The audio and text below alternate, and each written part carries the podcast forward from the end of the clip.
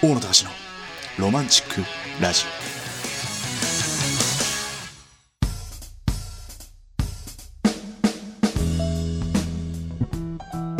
うまくいく恋愛には法則がある。さあ、ミセスひろこ先生をお招きしましてですね、このコーナーお届けしていきたいと思います。えーミセスひろこ先生のプロフィールご紹介させていただきます。えー先生はメンタル心理カウンセラーの資格を持ち、その中で得た数々の出会いの中から、恋や仕事、人生といった悩みを持つ多くの人の何か力になれないかなという思いから、占い師の道も選択。口コミなどで噂が広がり、イベント、雑誌、インタビュー、放送番組出演など、幅広く活躍中です。さらにもっと気軽に悩みの解決になればと、2015年の4月に自身のカウンセリングや占いの経験をもとに書いた恋愛バイブル的な著書、うまくいく恋愛には法則があるを出版。そんなミセスひろこ先生に、ここでは恋に悩む男女にうまくいく恋愛法則を伝授してもらいます。さあ、今夜の恋愛法則はこちら心にクッションを持って恋愛する。ということで、えーええ。ミセスひろこ先生よろしくお願いいたします。よろしくお願いします。先生この心にクッションを持って恋愛するっていうのはこれどういうことですかこれは？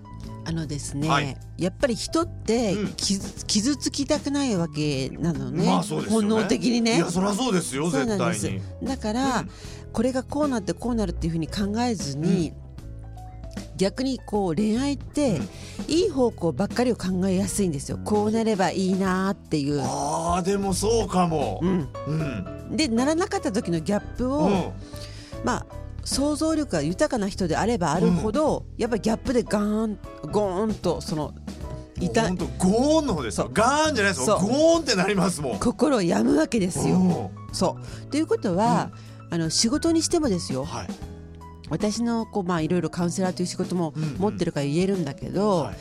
仕事にしても恋愛にしても、こうなるといいな、うん。でもそうはいかないっていうことも考えようぐらいの底辺で、えっと、進行していった方がいいという意味でのことですね。ああそういうことね、うん。だからやっぱでもね。要するに期待が多すぎるとさ大きすぎると そうなんで期す。よ。待だってしちゃいますもん。いやしますよ誰だって。そうでしょ？そう。特にだって恋愛がスタートした時とかってこうあった方がいいなとかこうあるべきっていうかなんかこうこうだったらいいなっていうのがやっぱもう割と僕なんか大きいわけですよ。私大きいプラスね、うん。想像する想像するのよ。想像する、ん。想像して、こうなってこう言われてとかね、やっぱ女だし、はい。男もそうです、うん。うんする？する？する？もうもう絶対しますもん、ね男性は気弱ですよ。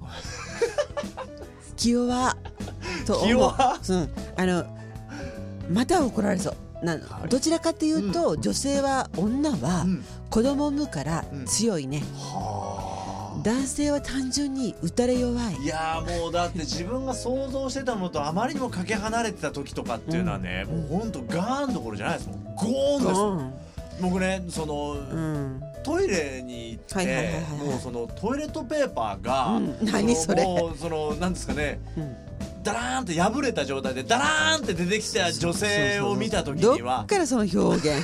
トイレットペーパーですか？トイレットペーパーをその見た時に、あーってやっぱ思いましたことがありますもんなんという経験ですかね。僕と僕としてはですよ。僕としてはもうきちんと三角折りして出てきてくれる女性がいいなみたいいやなところがある。私おらない。いやだそのいいんですよ。別に折らなくてもいいんだけど、うん。ええきちんとその切れ目みたいなところがあるじゃないですか。そしてね気がつくことがある確かに。でその切れ目できちんとこう切ってくれればいいんですけど、なんかもう引きちぎったような感じでねトイレットペーパーがダラーンってなった状態で出てくる、ん。便座は開いたまんまになってる、うん。その後から人が使うかもしれないっていうようなところまで考えれてないっていうところで、うん。すごい綺麗な人だったのになんかちょっとショックを受けたんです。あのね大野ちゃんさはい。高志は現実を綺麗が美化しすぎる。あの結婚生活考えて奥さんになった人がですようん。三角三角折りしてか出てくるトイレから。いや僕はねあの自分ちは自分でそういう風にしてるんですよ。決めてるの次誰が使うかわからない状態だから結婚してよ。きちんとそういう。子供ができちゃってさ。子供に何が三角折りよ？いや子供にしても誰が次使うかわからないから、うん。きちんとした状態で出ておいでっていうのをしつけていきたいなと思ってる。それが現実と違うところがね、結婚生活であったり、で幻滅も伴うっていうことで、うんあのその人を丸ごと好きになるっていう項目もあるぐらいじゃん。出た。その人を丸ごと好きになる。そうはいそうそう。そう次の項目でございます先生そうなんです。だからつながってんのよ恋愛の法則って。えそれそれ何？やっぱそのもうビリビリに破れたし そのトイレットペーパーの人やっぱその好きになった方が良かったってことですか？あとビリビリに破れたトイレットペーパーの子は、うん。もう素を見せてるわけだから。ああそういうふうに考えるわけ？そうね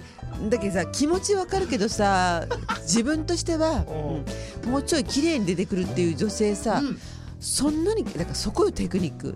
そんなに綺麗な顔してるんだから、うん。このマナーとかさ、うん。ちゃんとやってくれたらむっちゃいい女なのにねとかっていうのがテクニックじゃない、言ってあげるべきなんだ、うん。そして心の中でさ、うん。自分にとってはどうなのかって考えればいいわけですよ。その女性が。自分に合ってるかどうかとか自分にとってプラスなのかどうなのかっていうのを心の中でちゃんと考えればいいってこと、だからたかし君はう。んたかしはう。んいい手で行くからそっちを望むわけで もしかしたらようん。そのくらいのことで傷つかないぐらいの男いるかもよね。まあそうです私は私は私はねうん。几帳面な男性もうん。あのね親のしつけ届いてるんだねっうて思いますが、うん。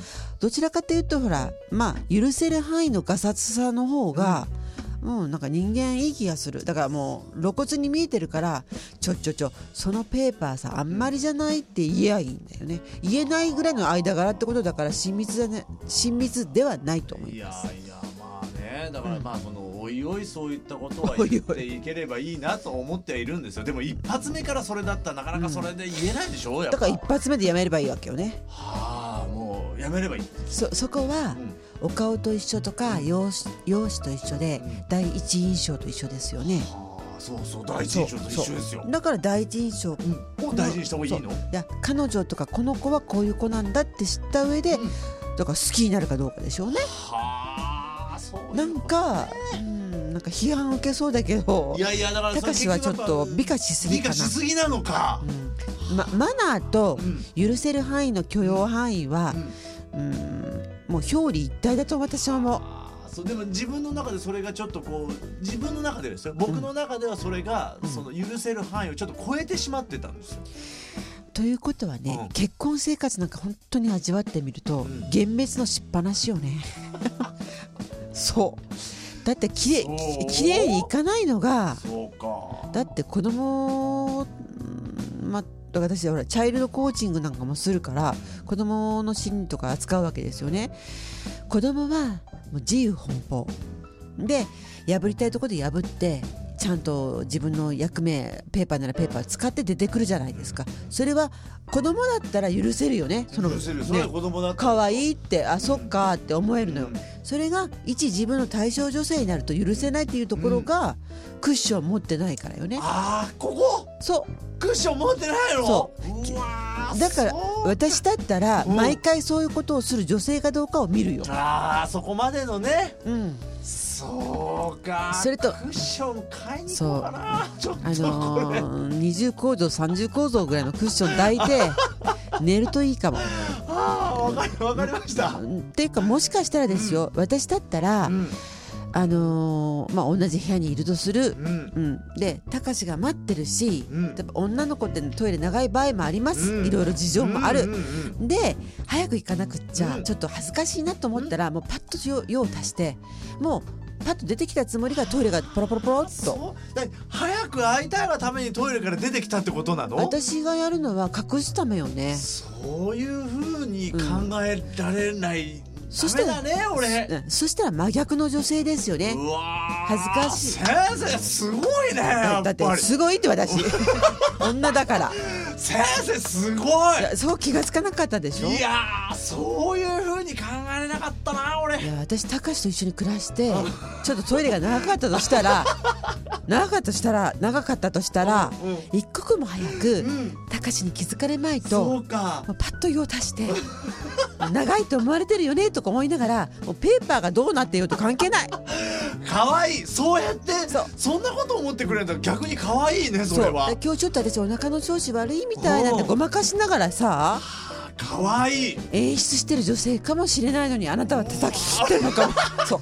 叩き切ってこれはちょっと反省します。私心にクッションが全くありませんでしただねから数回やっぱり試してみて、うん。その人を知ってみてはい。っていうことで、後々に続く丸ごと好きになれるかどうかなんですよ、高し。なれるかどうかというところで今回も一つのねあのお勉強スタディでした。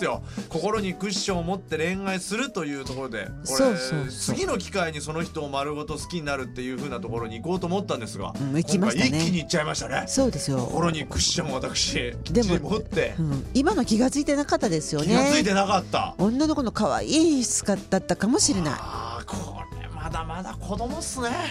女性トイレなんかよくありますよ。だらっとだか。らあんなんは彼が待ってるとか思ったらうん。もうトイレがどういう形になろうと 便座を蓋してそんな余裕ないもんね。そうか。一刻も早く彼のとこに行って、あの知らぬ顔をして「ごめんね待った」なんて言いたいよですよね、わかりました。ということで今週スタディングですね。ING ですね、はい、もう非常に勉強になりましたし心にクッション私も一つもなかったということで。そう現在進20行クッション中の30クッションを持って、そうですね。えーまたちょっとい。恋愛を楽しんでいきたいと思います。どうぞ。はい今週も先生どうもありがとうございました、こちらこそ。Love FM Podcast. ラ f m のホームページではポッドキャストを配信中。スマートフォンやオーディオプレイヤーを使えばいつでもどこでもラブ f m が楽しめます。ラブ FM.co.jp にアクセスしてくださいね。Love FM Podcast.